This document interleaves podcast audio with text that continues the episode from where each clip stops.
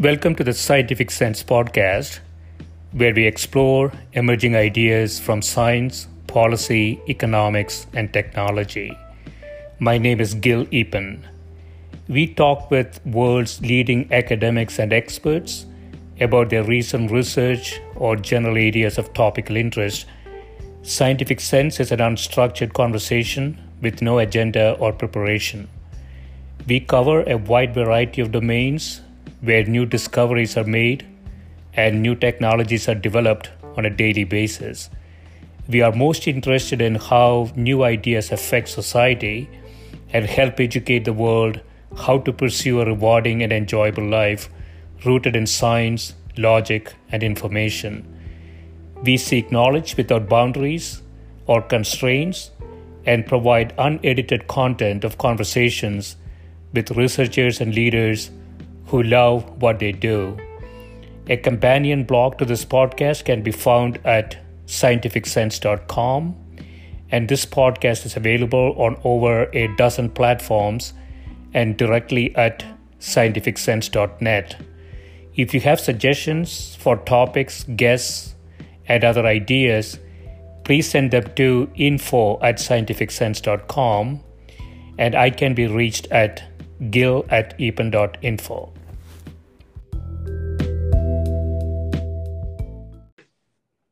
My guest today is Professor Omar Ahmed, who is Assistant Professor of Psychology, Neuroscience, and Biomedical Engineering at the University of Michigan. His lab studies the neuroscience of spatial navigation and memory and how these neural systems are altered in Alzheimer's disease, Parkinson's disease, and epilepsy. Welcome, Omar. Thanks so much, Gil, for having me here. Yeah, thanks for doing this. So I want to start with your 2019 paper, The Neural Circuitry Supporting Successful Spatial Navigation Despite Variable Movement Speeds. Uh, you study uh, ants in here. So ants who have successfully navigated the, the long distance between their foraging spot and the nest dozens of times will drastically overshoot their destination if the size of their legs is doubled by the addition of stills. This observation reflects a navigational strategy called path integration, a strategy also utilized by mammals.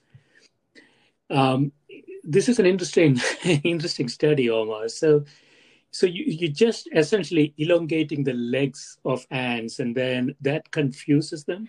Yeah. So this was a review article that we had written, summing up the state of the field in how mammals navigate their environments. Yeah. And the study that we refer to there was a beautiful uh, work by Matthias Wittlinger and colleagues in Germany. So let's start with the basics of spatial navigation and why we should even care. So, you know, across evolution, successful spatial navigation is, as you can imagine, absolutely critical for every single behavior that animals carry out. So if you need to go find food, water, shelter, reproduce, and then you need to find your way home. But along the way, you might encounter predators or perhaps unexpected obstacles that make you take an unexpected left turn and take a longer path. Yet, these animals, such as ants and mice and rats and many, most other species, will then turn around once they have their food. They will make a beeline, essentially a straight line back for their nest. Hmm. And they are constantly calculating, their brains are somehow encoding how many left turns they've taken, how many right turns they've taken, how fast they've gone, how when they were stopped versus moving. And they calculate all of this. The ants in this example find their food, turn around, and say, okay, I'm going to walk in this direction because this is going to get me home. So, mm. in that study by uh, Wittlinger and colleagues, what they did was once the animals, once the ants got to their food, they attached stilts. They doubled the length of the ants' legs yeah. and put them back down and said, okay, let them, you know, let them walk home. So, but instead of walking back to their nest, the ants drastically overshot it. They walked significantly past their nest. So it's almost as if they're counting their strides, counting their steps back to the nest. Yeah, that is that is fascinating. So um, I don't know obviously too much about this, but uh, when I look at ants, they don't seem to follow straight lines. They, they they seems to move around quite a bit. So if if this uh, exercise that they're going through in terms of precisely counting steps and turns, I would have thought that they would take. Uh, I, am talking about going to find the food now. Mm-hmm. Um, I would imagine they would have taken a more straight path, but I guess uh, you don't have an ex ante expectation of where the food is. Exactly. So you, have, you, have, to experiment, right? Exactly, yeah. because when you're looking for the food, or looking for a mate or looking for water or looking for a new shelter, you don't quite know where to go and you have to explore exactly as you said. But once you've found what you were looking for and you just want to head home, that's when you can basically turn around and say, okay, I'm going to go home now. And this is something that ants are really good at, mice and rats that we study in my lab, they're really good at. And obviously, us as humans, even without our GPS trackers, even before our GPS trackers, we've always been pretty good at that for the most part. Um, we know how to get home. Yeah, I mean, the key there, Omar, I think, is we were good at yeah. it, but not anymore. yeah, that that uh, those skills may be slipping a little bit, but uh, and and this is the reason we really care about the question because it's just evolutionarily critical. How does an animal or us as humans keep track of our path, our surroundings, our directional turns, our speed to then compute where we are and where we want to go. And I want to kind of just yeah. maybe perhaps mention the clinical importance of this to kind of put it in context. Yeah. So, the uh, vast majority of uh, persons with Alzheimer's disease suffer from what's called spatial disorientation, which is exactly what it sounds that they are essentially unable to, let's say, find their way home. So they'll know where they're standing. They could tell you, I'm standing on Main Street and I need to get to State Street, but I can't figure out which direction to head in to get there. And you know, my my my daughter's uh, one of her earliest memories. She's four and a half now, but when she was uh, about two and a half, and I remember this partially because I was at the time writing a grant on spatial disorientation at home on a Sunday morning, and she sees. Um, she sees a very large dog in our backyard, which you know was both exciting and surprising, and she was a little bit scared by it. But um, then there was also a man with that dog, and and he had entered our backyard, and he seemed very much lost. So I kind of went out there, talked to him, and uh, helped him reorient himself and kind of uh, head towards uh, what he described to me as being his home. And later on, I've heard from his family that uh, he he had been diagnosed with Alzheimer's. So that's a very common uh, aspect of Alzheimer's and one that is severely debilitating for obvious reasons. Yeah.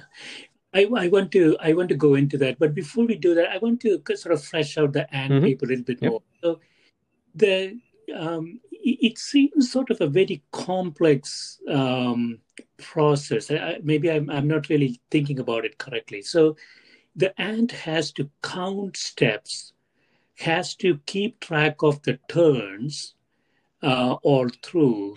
It seems like a, a, a large amount of data to store. It's you're absolutely right. It's a monumentally complex computational problem at, at the heart of it. And yeah. so so how does the brain do it and and why is it such a remarkable feat and how can what are the building blocks, if you will, of being able to carry out this kind of remarkable spatial navigation. So, historically, we should really kind of talk about two types of cells, maybe three types of cells that have been discovered in the brain. Yeah. Um, and when you when you talk about spatial navigation, most people will start to talk about a brain region called the hippocampus, which traditionally is associated with memory because there was a, the case of a patient uh, many years ago who had epilepsy, and the surgeons removed both of uh, this patient's hippocampi on both sides, and he was no longer able to form new memories. He goes by the acronym HM, and that's a classic case where we figured out okay, the hippocampus is critical for memory formation. Yeah. But at the heart of it, what are hippocampal neurons doing to encode memory? How do they fire when when you can record from them? And back in 1971, John O'Keefe recorded cells in the hippocampus as rodents were walking around in an open field. So just kind of walking around, navigating. Yeah. And what he saw was kind of remarkable. One cell in the hippocampus would only fire when the rat was in a particular location of that environment. If you move the rat or if the rat moved itself to another part of the environment, there would be no activity in that neuron. And then when he came back to that same location, it would fire again take it away, stops, bring it back, fires again. So these neurons are now called place cells. They selectively fire only when the animal, and this has been shown across many species, are in a is in a given location. And if you record from a different cell, that will fire in a different region. And then let's say you're walking down a hallway or a rat is walking down a linear track and let's say the first cell that fires is cell A, then you'll see cell B, C, D, E. And the next time the rat does the exact same walk, you'll see A, B, C, D, E. The same cells in the same sequence. And yeah. this, this sequence of place cells is really the key to not only encoding space, but to memory itself. Hmm. So so it's a different type of counting in some sense, right? So it's really a pattern that is forming, and uh, and the ant then is able to retrace that pattern in some ways. Right. So what the ant is doing is using this information A, B, C, D, E to yeah. keep updating where it thinks it is relative to the start point or relative to the destination and you're right it's, it is a series of patterns and the, it's not just about space though so when you when you have a flashback to a memory you don't always kind of think of it as a photograph. You think of it as like a, a movie right? It's it's a sequence. It's an episodic memory. You recall that entire memory. And that memory yeah. might be you walking down the street. That memory for some people might be of uh, of a car accident, which is particularly traumatic. But each of those memories is replayed as a sequence.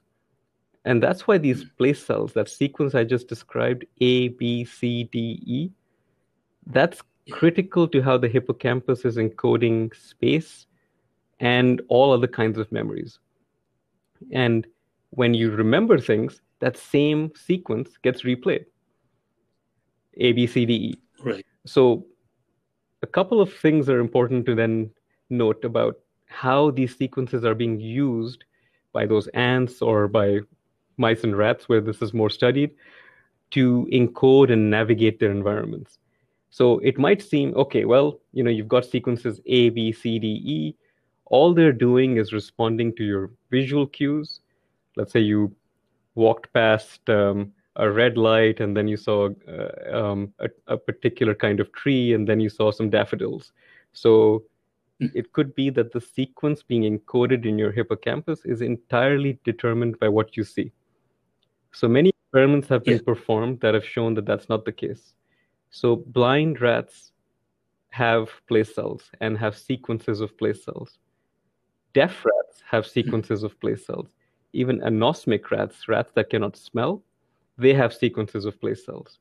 And this one always kind of intrigues uh, students in particular. So now imagine you take a rat and put it on a hamster wheel. So place is no longer changing, right? The rat is standing on a hamster wheel, running at different speeds. And so I typically ask my students here, so what do you think should happen? Should should place cell A fire forever as the rat is running on this hamster wheel? or will you get some kind of weird sequence let's say a b c d e a q p r t you know whatever it may be and most initial guesses go towards saying well the rat is standing in the same position so if it's running in the same position and these are place cells you should only get one place cell firing uh, throughout the entire time. But what actually happens is once the rat starts running in that hamster wheel, you get a sequence of A, B, C, D, E. Let's say the rat leaves and comes back and starts again. Again, you get the sequence A, B, C, D, E. So now I may be complicating the picture here, right? This is no longer even space, it's also yeah. time. Right, right. And so so so going back to the the so when when the ant is going to look for the food the hippocampus is doing all this sort of storage of patterns uh, to, to get back uh, meanwhile they have to make decisions on other sides of the brain right so this is almost i don't know what the right word is. This is almost instinctually happening in the brain while they make decisions as to how to you know how to find the food and where to go precisely. it's these calculations are happening you could say at a subconscious level. The, yeah. the this cognitive map as o'keefe and colleagues called it early on is being built up almost uh, instinctively as you said or subconsciously and yeah. and you as you travel you keep filling in the details right so the first time you ever enter an environment, you kind of have no idea. You might feel a little bit lost. Um, but then as you kind of keep navigating the streets or the hallways, you start to like form this cognitive map thanks to these place cells and other types of cells that I'm uh, happy to also talk about. And together, these distinct elemental neuronal firing helps you form this cognitive map that then can interact with prefrontal cortical structures, and that's where the things you talk about decision making and of is, is kind of uh, attributed to to the prefrontal cortex so this communication yeah. between the prefrontal cortex which is the decision making center and the hippocampus which is a cognitive map center if you will is what's critical then not just for the ants or mice or rats but even for us to figure out a way to really move around our environments. Yeah, it is a bit counterintuitive, right? So what if so you you mentioned the blind mm-hmm. rat uh, who also has place cells who also forms these patterns. It's almost like it's a hardware. Um, I no, hate yeah, to use the, the computer, but it's a hardware process as opposed to software uh, you know, one would have thought that you know you just visually have some cues and you you know basically go back to those visual cues to find your way back, but that's not the case. It is it's actually programmatic, and it is it is deep inside your brain. Yes, for the most part, you're absolutely right. So the brain has this internal ability to create sequences and to encode information and you know yeah. this this was a this navigational strategy was recognized by Darwin. He called it dead reckoning. The animals he studied just knew where to go instinctively, if you will. And as you read hmm. out at the beginning, we often now call it path integration. And you're saying that this, because blind rats don't, because blind rats can have place cells, that shows that internally in the brain you can encode sequences of information. And that is completely true. But the other thing the brain needs to do is to now take certain cues from the outside world. They could be chemical, they could be uh, sensory in nature, visual, auditory, and use them to modify your map. And this is why you can imagine that rats, for example, that can see better will actually navigate better, even though both of them have place cells. Yeah. So so so going back to the the ant ants on stills. Um, so why why are they missing it? Uh, they're not able to back integrate some of the visual cues. Yeah. So, that had. study was done on uh, desert ants who essentially they're not using they're kind of programmed not to use their external cues that much. They're kind of relying on an internal calculation and by the time they get to their food they have done that calculation. It's done, they're certain, they know that I need to walk back 10 meters to get back home. And they've also got an internal representation of how long their stride is. So they've basically calculated I need to take, let's say, 500 steps to get back home. And then when you put stilts back on them, that program, you know, which you kind of refer to as kind of this hardware calculation that's already been done, is already told them you need to yeah. take 500 steps. And they just keep taking those 500 steps because there aren't enough visual cues available to them, to them to correct for any errors. Now, if there were, you would think they would get smarter about that and say, wait a second, I've taken 250 steps and I'm standing next to something that looks exactly like home. Maybe I should stop. Yeah, that is that is amazing. Um, and so, and I want to get to the, the disease states that you want to talk about, but just very quickly, um, do, you, do you think hu- human brain uh, does the same? Obviously, we get a large amount of data, uh, visual data, uh, as we um, navigate. Um, w- would we have gone to a point that we don't really need those types of place cell type process? I think we, we, like most other species, have a combination of both internal and external calculations. Um, and it, you nailed it by saying that we're a visual species compared to the rat, for example, which you know really uses its sense of smell. And the rat hippocampus is strongly innervated by olfactory information, and olfactory meaning smell. So mm the rats can actually encode sequences of olfactory cues as well. Um, and, and they use olfactory cues to form their place cells in addition to internal signals, whereas we are really, really good at use, using our remarkably acute visual abilities to navigate our worlds. But at the same time, we still do have that internal sense of space. And putting, I should also yeah. say, putting the two together is really the key yeah, yeah. yeah You mentioned there are two other types of cells. I was just going to ask, you know, the the place cells. Um, I would imagine there are a large number of them. Uh, are there any studies that that looked at behavior if you were to artificially turn them off? Without without hippocampal activity, the spatial navigation yeah. abilities of most animals are indeed impaired.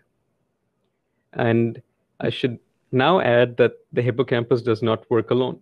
There are other regions that are also critical, and at least two other cell types. One of them is a lot like a place cell, but it's called a grid cell.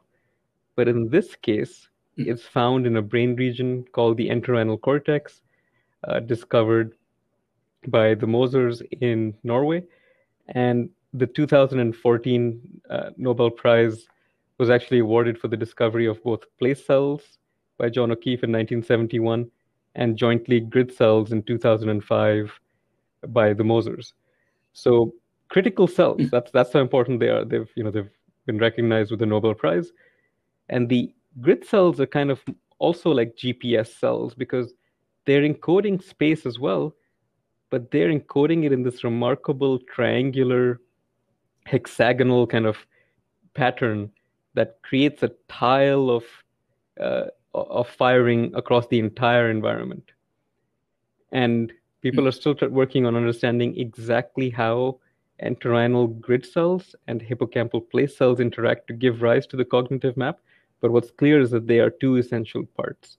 I should add one more cell that James Ranck and Jeff Taube uh, first kind of uh, reported on, which is called a head direction cell.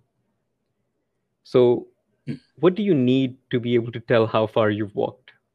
Well, you need to know how fast you've been going, you need to know where you are, where you've been, but you also critically need to keep track of your direction at all times. And there are other regions in the brain, such as the postsubiculum and something called the anterior thalamus, where you find these things called head direction cells.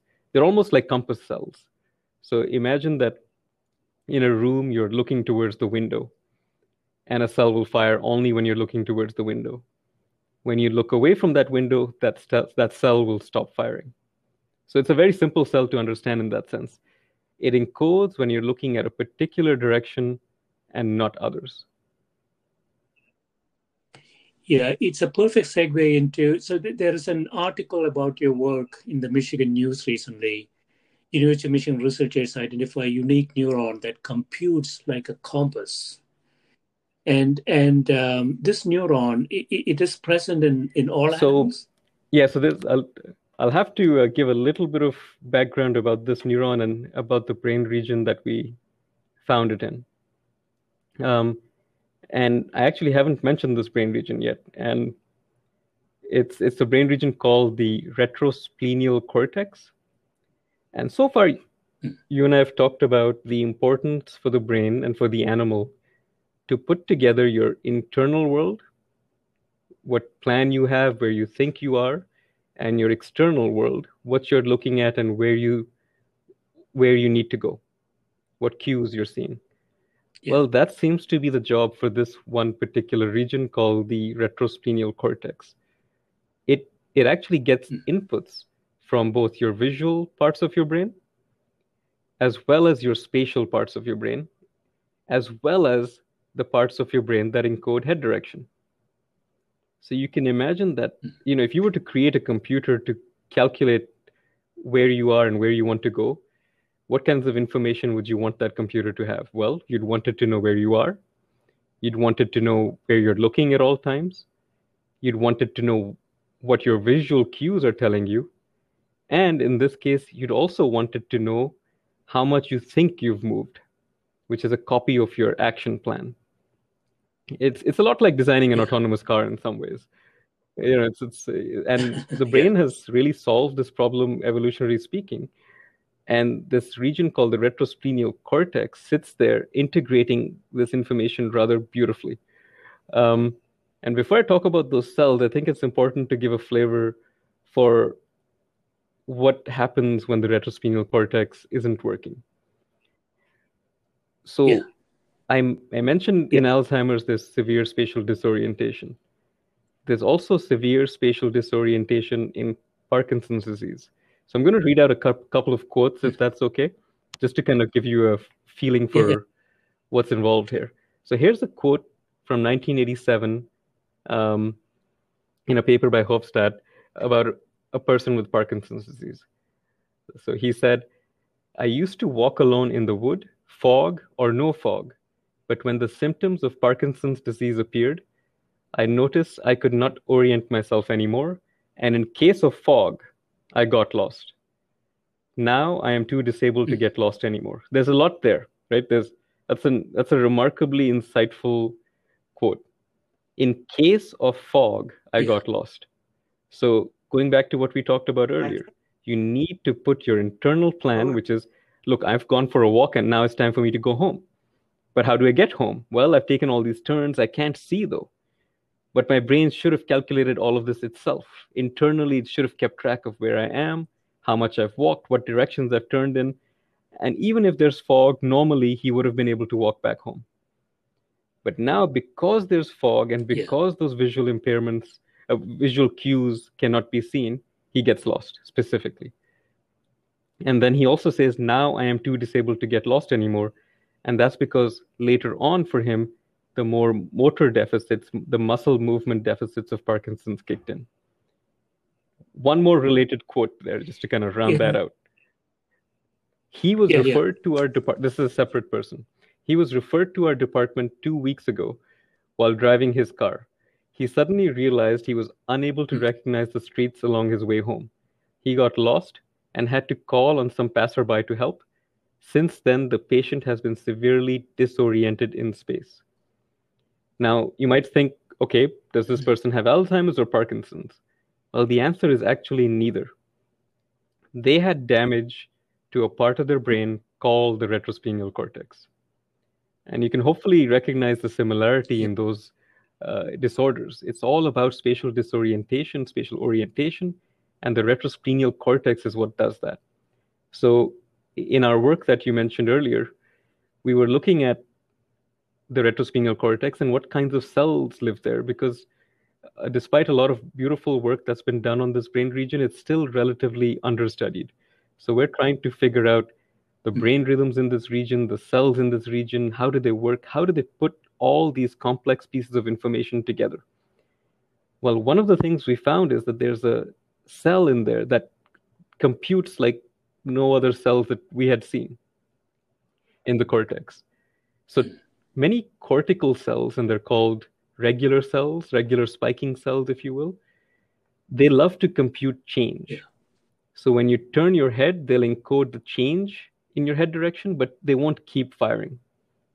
But this cell that we call the low rheobase cell, which is a bit of a technical name, but this cell is small and hyper excitable. My student uh, Ellen Brennan, who found these cells, she call, likes to call them the little cell that could or the little neuron that could because it just likes to keep going and keep going and keep going.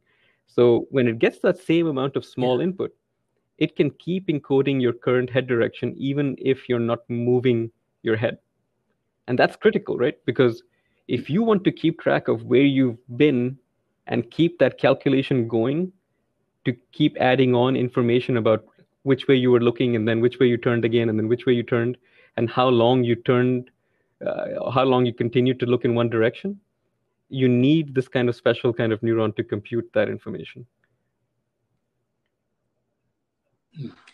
So, so, so that is that is what you mean by cells that compute like a compass. So, um, retrosplenial cortex, as you mentioned, sort of an integration hub um, that takes a lot of different inputs, right? A um, lot of different types right. of inputs, it sounds to me.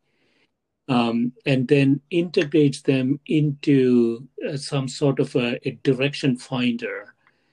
And um, yeah, it, it is really truly fascinating to think about Parkinson's uh, as as a disease state where you have navigational confusion um, obviously, navigational confusion is is identified in Alzheimer's as a symptom, but but but what what you're saying is that it's more foundational than that. These are not symptoms; these are really, to some extent, causes um, I would say, I would still refer to them as as symptoms, but what it what it's getting at is yeah. is that in these neurodegenerative disease states, there is an underlying pathology that is perhaps affecting the retrosplenial cortex in the same way. So what we yeah. what, what what we think is important to do is to find is to consider both Alzheimer's and Parkinson's conditions and to understand what is this underlying pathological change that in the case of the retrosplenial cortex is causing it to no longer be able to optimally carry out its job. And first of all, is it indeed the retrosplenial cortex? There is a lot of information supporting that, but hmm. not 100% conclusive. So that's that's the direction in which we're heading with our research right now. And, and how uh, I I don't know if, if yeah. this is a way to think about it, but how big is this region? Yeah, yeah it's a it's a great way to great point. It's not that big. So in yeah. in it's bigger in rats and mice than it is in humans but it's it's mm. what makes it special really is what you already hit upon which is its ability to integrate because it is sitting at this ideal hub where every piece of information you need to kind of try to put together your visual cues your motor plan your directional heading and your spatial information is coming in here. And that's key. You know so it's you you earlier referred to the distinction between hardware and software. Well you know in the brain the, the two are often very tightly interlinked but without the appropriate hardware and by that in this case i mean without the appropriate connections to the appropriate other brain regions you cannot carry out that computation so, uh, really, a good way to think about the brain is who, for any brain region, who provides inputs to it, how are those inputs processed, and what is output. It's m- much like a, how you would think about a computer program in that way. Yeah, I was just thinking you know, about mm-hmm. machine learning analogs here. So integration is always a complex task uh, in any any system, um, and here you have different types of stimuli coming in, and you have to integrate them. You have to make a decision. Presumably, you will have conflicts in those signals.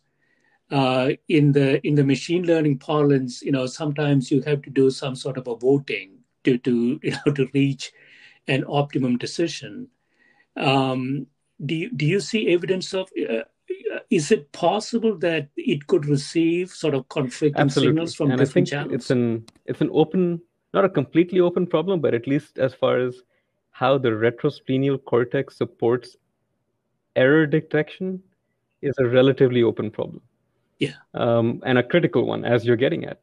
So let me go back to head direction cells to try to suggest what the field currently views as possible solutions. So, we talked about the retrosplenial cortex is putting together all of this other information. And one of the inputs that it's getting is from head direction cells in a brain region called the thalamus. The thalamus is where you find the most basic and the most, in, in terms of percentage, head direction cells. So really, it's where the bulk of head basic head directional encoding happens, and the thalamus then projects to the retrosplenial yeah. cortex. So where's the error detection here? Well, not yet, right? What I haven't mentioned is that the retrosplenial cortex then sends back dense projections back to the thalamus.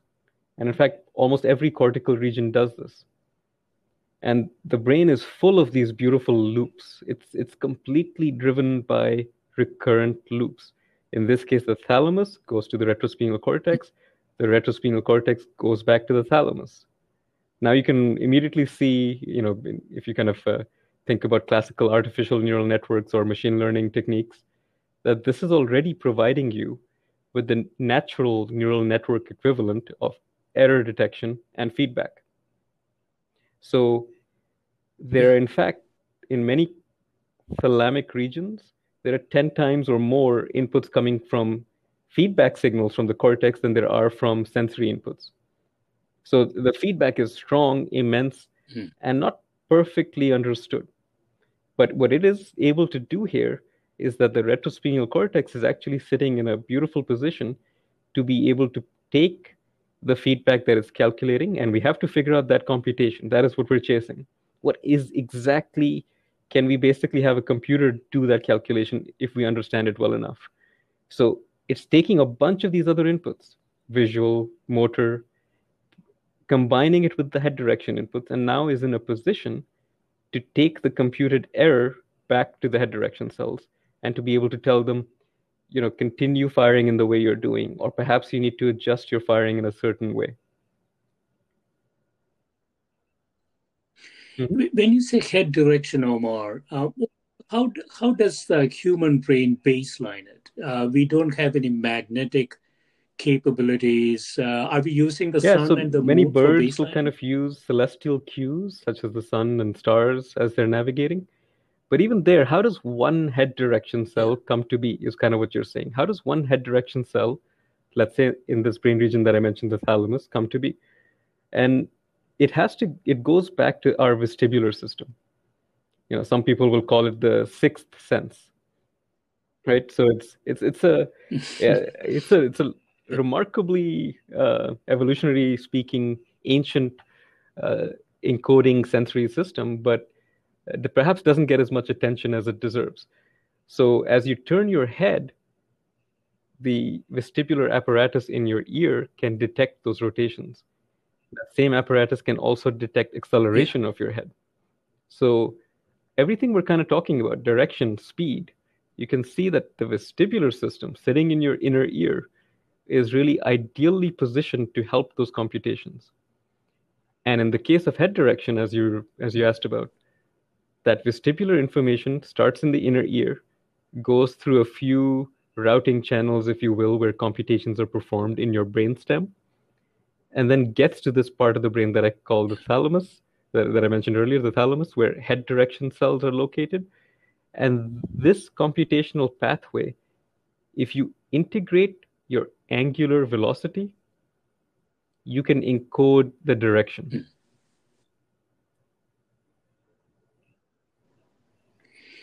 Yeah. Uh, so, you know, I'm Mhm. thinking if you put a modern human Mhm. in the middle of an open field with no visual clues, right? Yep. Um, you know, cover the eyes. Uh, I think that human is going to get lost very quickly, right? Um, so have we lost a lot of these Yeah, and and, and uh, evolutionary speaking, I guess you're kind of getting at. Yeah, it seems like there may be animals, species out there that are far better at performing navigation without visual feedback than we are. And the long, the more you know, you can you can almost kind yeah. of uh, you've probably many kids have probably played this game too, but like close your eyes and try to like count uh, count a few steps and try to like get to the end of the hallway without bumping into the wall, you know, and get as close as you can. Um, Yeah. and the further away the wall is, the more errors you make. So you're accumulating errors with every step you take because you're unable to take that external visual information and use it to error correct and reclassify exactly where you think you are. Um, but at the same time, Yeah. uh, people who have lost their sight are able to compensate and come up with different mechanisms to actually try to navigate Mm. those kind of uh, environments better. You know, and let's talk also. I mean, you know, so bats with echolocation, they, that's they have a completely different navigational strategy that doesn't really depend on visual cues. Yeah, I, I was wondering, Omar. So maybe the brain has gotten lazy, right? The the the vision the the vision system is so good that you can pretty much do what you need to do without the you know sort of the uh, the, the hardware operating system you are given. you, know, you got nice apps you put on top of it that seems to do the job pretty well. You don't care about the operating Yeah. system anymore. Um, and over time, we seem to have lost, uh, you know, even people driving around in, in the car today, I would argue they're going to get lost Yeah, if you've never had to navigate a particular environment without using your GPS, you will get lost. You're absolutely right. Because it's it's the classical example of the GPS is now just giving you that visual feedback information without you having to kind of pay attention. And what happens when you pay attention? You learn. Yeah.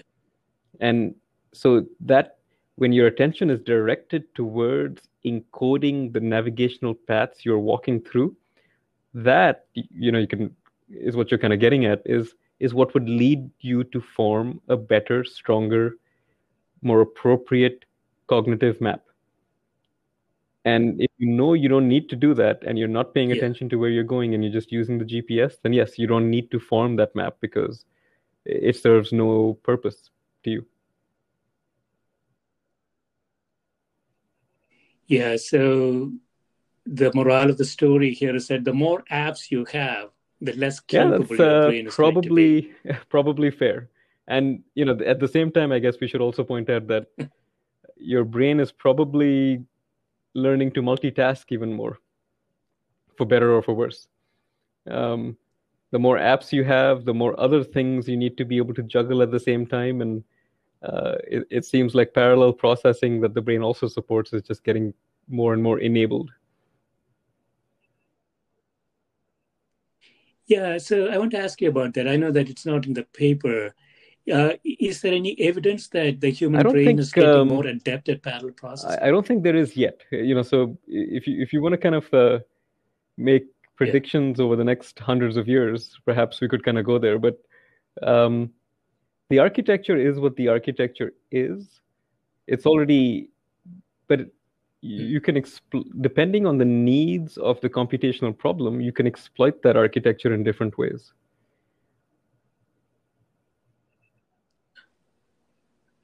Yeah, and the conventional wisdom has always been, I think, that a human brain is not very good at parallel processing, multitasking, uh, and all that. Um, but but we are in a fast changing environment. Those uh, heuristics may not be. Yeah, no, I think it's a good problem and being studied by uh, enough other groups and not by myself. So I'm not definitely not the expert on the abilities of our brain to multitask, but it's it is yeah.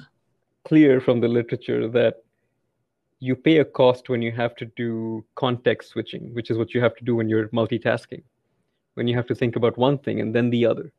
Mm. There is a neural cost associated with that uh, for context switching. So that cost will almost always be yeah. there. But despite that cost, it is probably possible to keep training ourselves to be able to multitask better and better. At the same time, I would guess, and, and the literature mostly supports this, which is that if you're trying to do two things at once, you will uh, be slightly less efficient than you're when doing one thing and then doing the next one sequentially, simply because of the cost of context switching. Yeah. And and I would imagine over time we might develop right. better cache. So the the context switching cost driven yeah and that would be an interesting you know just kind of thinking about it algorithmically. I mean I, I i i come at this from a computer science background and i think you do too. Um you know and kind of thinking about uh, yeah. how you would change the brain's algorithms to kind of enable multitasking to just happen better uh, is a fun problem. Not a not a trivial one by any means but definitely one that's worth thinking about a lot in the future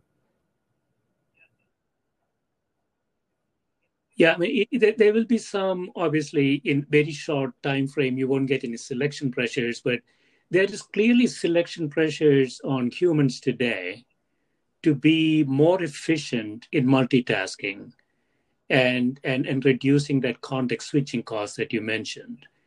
And so um, I don't know if you can take a an adult brain and make it better but uh, perhaps uh, I want to get your view on this. If you start from time equal to zero, doing all of that stuff, then you know uh, your brain might yeah, develop I mean, it it's, um, differently potentially. I'm trying to think of it as from the perspective of uh, a bunch of hippocampal neurons encoding context. So now, if you've always trained yourself that your your context is just larger, there's not just visual information, but there's also the auditory information of you uh, listening to a song or or a podcast in the background while you're writing your paper, or uh, while you're practicing for uh, your your soccer team, right? So you're adding on information, yeah.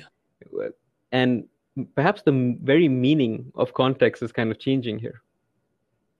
It's a what it's it's a difficult word to hmm. define context and it's loosely defined because a lot of very different things can go into it yeah i also think uh, i don't know much about this omar but i also think that um, the hmm. the idea that we can google it uh, means that we don't have to store a lot of information anymore it is actually a waste of the brain to store any information because you can Google it. And so in in such a situation, you actually have excess capacity that yeah, and, be you know, potentially the, uh, utilized. I'll be honest. One of the things that kind of drove me to kind of enter neuroscience was this, um, this kind of dream of having this uh, little tiny black box that we just carry along with us, that encodes all of the memories we don't want to store in our brain, but we can somehow access whenever we need to right? I mean and and i guess yeah that is pretty much google now. It's just that you have to type it in rather than just kind of think it. Um, but the foundation of many many of an ai novel has kind of uh, many a science fiction novel has kind of uh, depended on that. So yeah without needing to store all that information or you you are perhaps enabling your brain to carry out other computations a little bit faster. And frankly, the information comes back in a more reliably recalled way. But you now have to trust mm. Google. Right. So you have to trust that the and I think this is this is really something that kind of goes to the educational found the foundation of what the brain is and how you know why we have education why we do need to learn things why there needs to be a foundational yeah. um, basic level that is 100% trusted because the brain like uh, in computer science you you're probably familiar with this the the famous garbage in garbage out motto where if you train uh, a network yeah. on information that doesn't really make sense or is not true, um, the network will believe that information and it will produce that as an output. Well, so there is still a need for education and learning about basic true facts because the brain needs to be tra- our brains need to be trained on what is real and what is not and encode that information so that when it sees things that may not fit it's in a position to evaluate them appropriately.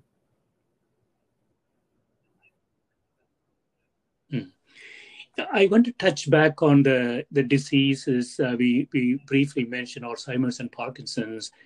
Uh, I want you to speculate a little bit. So, um, you know, the, the disease states we are seeing today is as a function of what we believe is happening in the human brain if, if all of these things that we talked about is actually changing the human brain as we look forward, um, these diseases could be different in the future, right? Um, if if these diseases are lack of information, that can be supplemented a lot easier than lack of process.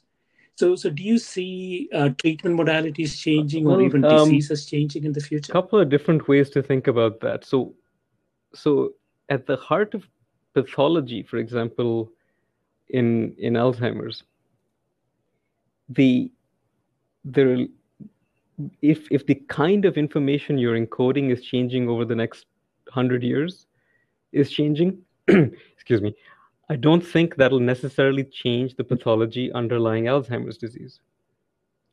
Because that is, the, again, going back to the hardware, the molecular hardware, the cellular hardware, if you will that's underlying Alzheimer's and Parkinson's, that's not going to change. And it's it's so that's that's why we need to find a solution uh, that is at a molecular cellular level uh, and pharmacologically can target the right targets to try to prevent, slow down, reverse the symptoms of Alzheimer's disease, for example. And but uh, Omar, mm-hmm. so if you have your black box that be mm-hmm. um, that can be embedded in the brain. In, in, essence you you take you know sort of the memory right. deficiency of the brain and replace it with silicon. Um, then uh, yeah that's fair. it so be different right? if you're what you're kind of getting at are brain computer interfaces essentially that can be efficiently accessed by persons with Alzheimer's, for, for example, to be able to compensate for memory or other deficiencies. Now, here's where it kind of gets tricky. To access that black box, that brain computer interface, you need to have a firm idea of what context or what kind of information you want to look up. And, and the question is can you always have that clear idea? So you know so my uh, my mom's my my grandmother uh, always struggled to she had dementia uh, near the end of her life and so she rec- struggled to recognize my mother. Uh, and you know i think many many people have kind of seen this. Yeah. Now let's take your kind of uh, brain machine interface solution and try to implement it there. So my mother walks in and my grandmother sees her. What does she do with the black box to say, I need to recognize this person? How does she trigger that? Where does that information go? Yes, it may be possible, but even for that solution to be implemented, we would have to understand the computations being performed in healthy and perhaps brains with Alzheimer's to a far better level than we do today to be able to even kind of think of that kind of a solution like what is the context that needs to be fed into the black box to be able to produce an yeah. output from the black box that could help her recognize in this case my mother yeah i know that i'm simplifying it too much but yeah so you mm-hmm. know, I, I, was thinking that the process becomes more important than the information itself. Right now, we are losing both process and information. We don't have a way to way to resolve that. To the, to the extent that we, in the future, get, have a solution to restore memory, restore information, um, what you're saying is that you still lack process. So that that Parkinson's uh, patient getting lost in the fog, um, if if he needs to essentially um, fire a process saying I want to get home, and at that point he is you know auto navigated home by the black box, right? Um, it, is it is the I think the yeah, process and, might get and even more important in the earlier stages of even Alzheimer's, and in the case of the uh, person with Parkinson's getting lost in the fog, I think the brain computer interface solution does make a lot of sense. For example, for the person with Parkinson's lost in the fog, if now if they have their phone on them and the GPS tracker is working and they have the conscious recognition that that's what they want to do, then they will be able to navigate home no problem at all. So that problem yeah. is almost already kind of solved but it's the it's the level where perhaps in advanced stages of the disease where the you need to bring into your state of consciousness that this is the problem I now need to solve. And and if you can kind of get into that mm. zone and yeah. understand what that zone means, then yeah, then yes, then you can perhaps interface with any computational devices to better solve that problem. But you know, perhaps at the heart of it, what we're kind of really getting at is uh, what does it mean to enter a goal for your mind into your consciousness, and how do you do that?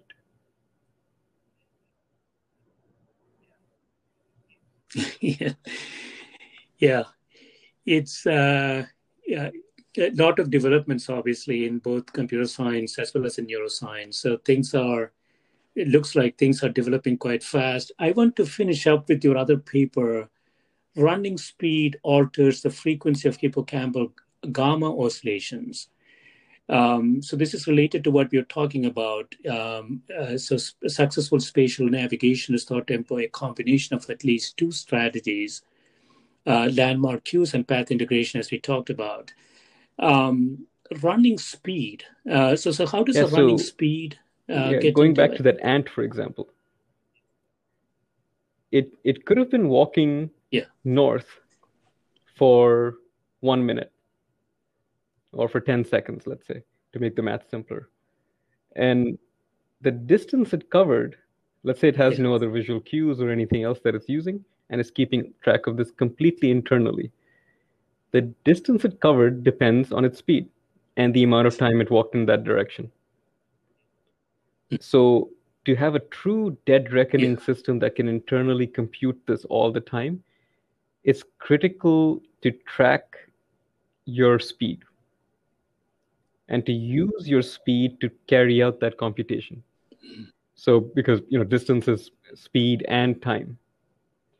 So if you can now track your running speed and your neurons can track your running speed and then use that running speed variable to compute distance as well as direction, which and the directional information is coming from other sources, perhaps. Then and only then do you have an internal representation of space that is independent of running speed. Because let's take it another way. Let's say that you're not really paying attention to your visual cues. And if you're walking down a street that you walk down every day of your life, but one day you're walking at, uh, like, let's say, running down at uh, two miles an hour versus six miles an hour. That shouldn't make a difference to how you perceive your space, to where you think yeah. you are, to where you think you want to go. And and it often doesn't because our brains are really good at kind of factoring out speed. If we go back to those place cells that we started with, remember they kind of fired in particular locations. They fired in yeah. one part of that hallway. We said A, B, C, D, E. So what happens if you just walk through that hallway much, much faster? Do you only go A, B, C and the hallway's over? Or do you do A, B, C, D just a lot faster? clearly the second solution is the optimal one because now your encoding of space doesn't change and hence your encoding of where you think you are and where you want to go doesn't change right. so the brain has evolved a lot of different ways parallel ways and integrative ways of encoding running speed and one of the things we found in, in that study was we looked at brain rhythms so what are brain rhythms well brain rhythms are the summed activity, if you will, of a lot of neurons working together. And if you can record brain rhythms with EEG electrodes, you can even see them, you know, through the skull. And what are they good for? Well, there's a certain rhythm called gamma rhythm that comes up when we're paying attention, when we're decision making, when a part of the brain is active and doing its active job. That's when that part of the brain becomes active and shows gamma rhythms. So, what are gamma rhythms good for? Well, in, in humans, it's also been shown that people whose gamma rhythms are slightly faster can actually do a visual perception task faster. So your brain's almost computing faster. Think of it as like a the clock speed for your computer.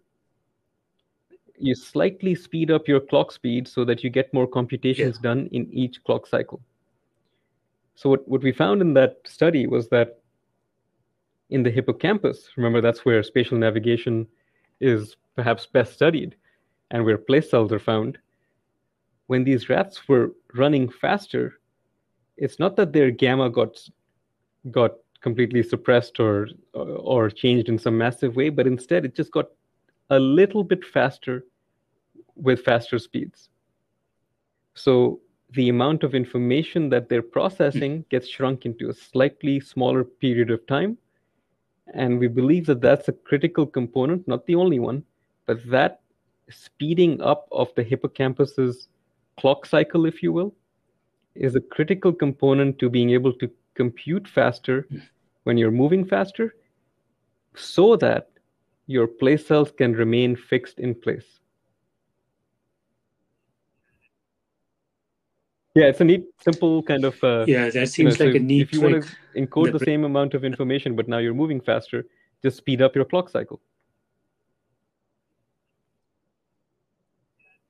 Right.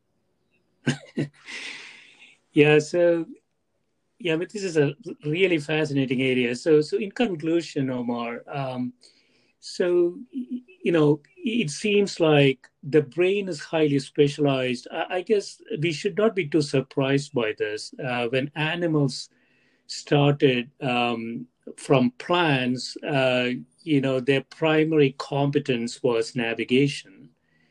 And uh, right from the beginning, I think um, they would have put a lot of selection pressure, selection pressure into getting the navigation equation correct because their whole survival depended on it. So space, time, and speed, as you say, were all important. Um, and your lab does a lot of work in this area. So as you look forward five, ten years, um, where do you think where do you think this will take us? There are multiple directions we talked about. One is in the area of disease management, Alzheimer's, Parkinson's. Everybody's living longer we're all getting older. Those diseases are going to be at a higher incidence level.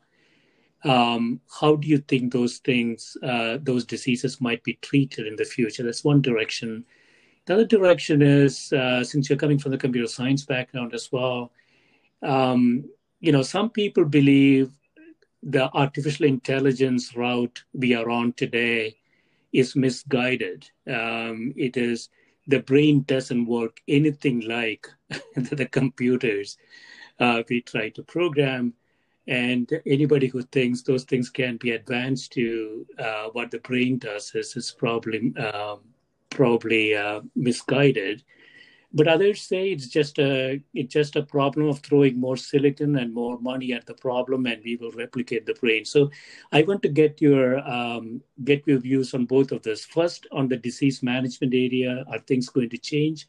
And and second, sort of the convergence of artificial intelligence think, um, and uh, and neuroscience. Let me give an answer that kind of uh, covers the overlapping solutions to both of those, perhaps.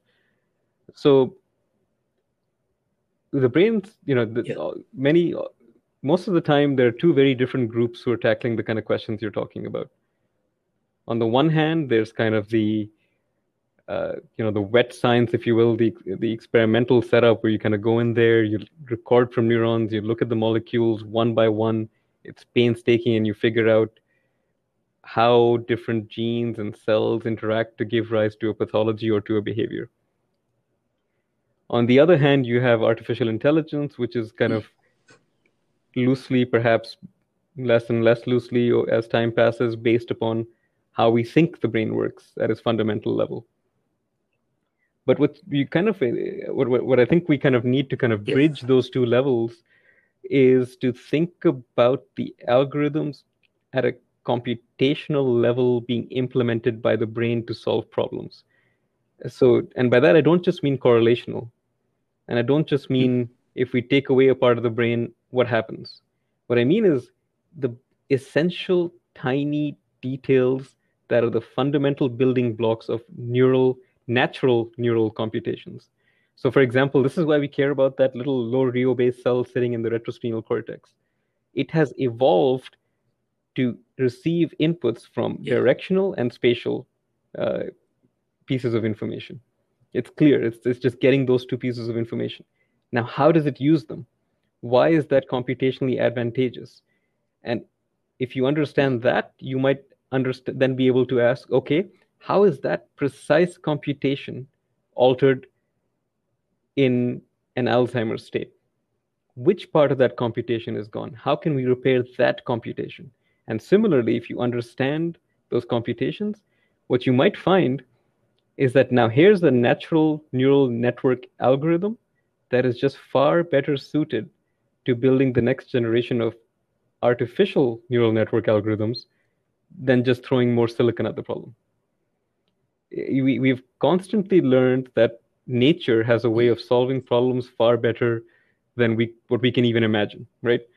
And yes, AI has come a long way, but perhaps there are certain simple computational principles or rules still sitting in there. And you know, I think the answer is almost certainly yes, that we do not yet understand, but when we do, we will gain new insight into how the brain computes and how those identical algorithms used by the brain can help us create better artificial computing machines.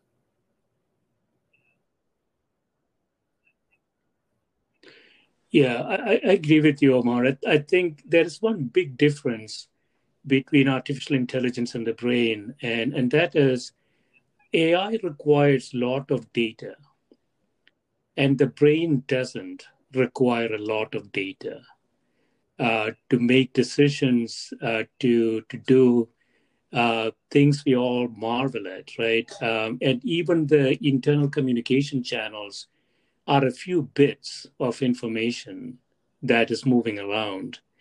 And so it, it seems to me there is something fundamentally different from the machines that we have been designing. Yes, I mean, and you know, how the you, brain works. Um, Do you agree with that? I've kind of, um, you know, my my journey into my current position has been a little bit circuitous because I've kind of worked on the computational and experimental sides and with humans and rodents and kind of come back to where I am now.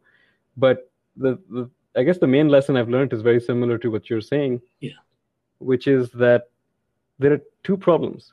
You can solve a problem using a a solution that you come up with, or you can ask, how does the brain solve that problem? And the answers to those two questions are almost never the same. So, and to me, the what drives me forward every day is how does the brain solve that problem? But at the same time, that doesn't mean what we learn about how the brain solves that problem isn't going to benefit AI in the future or what we think about computational science in the future. Because the brain solution to that problem has had a lot more time to evolve and perfect itself than anything else we've come up with yet.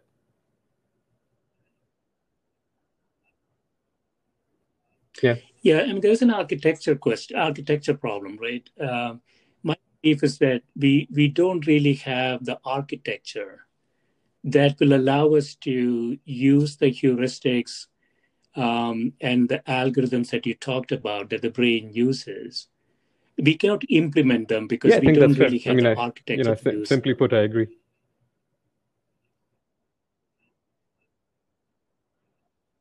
And so, so the challenge for AI, I think, is you know, in some sense, uh, you know, if it needs to, may- maybe the goal of the AI goal of artificial intelligence is not replicating the brain, but really about automation.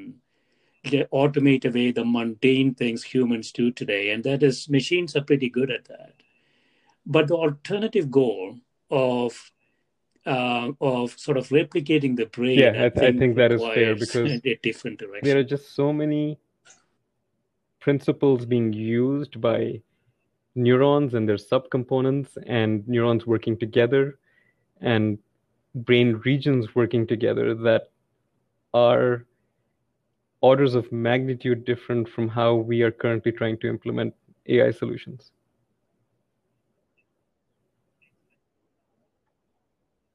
Yeah, yeah. Oh, thank you. Excellent. Yeah, this has been great, Omar. Thanks so much for spending time with me.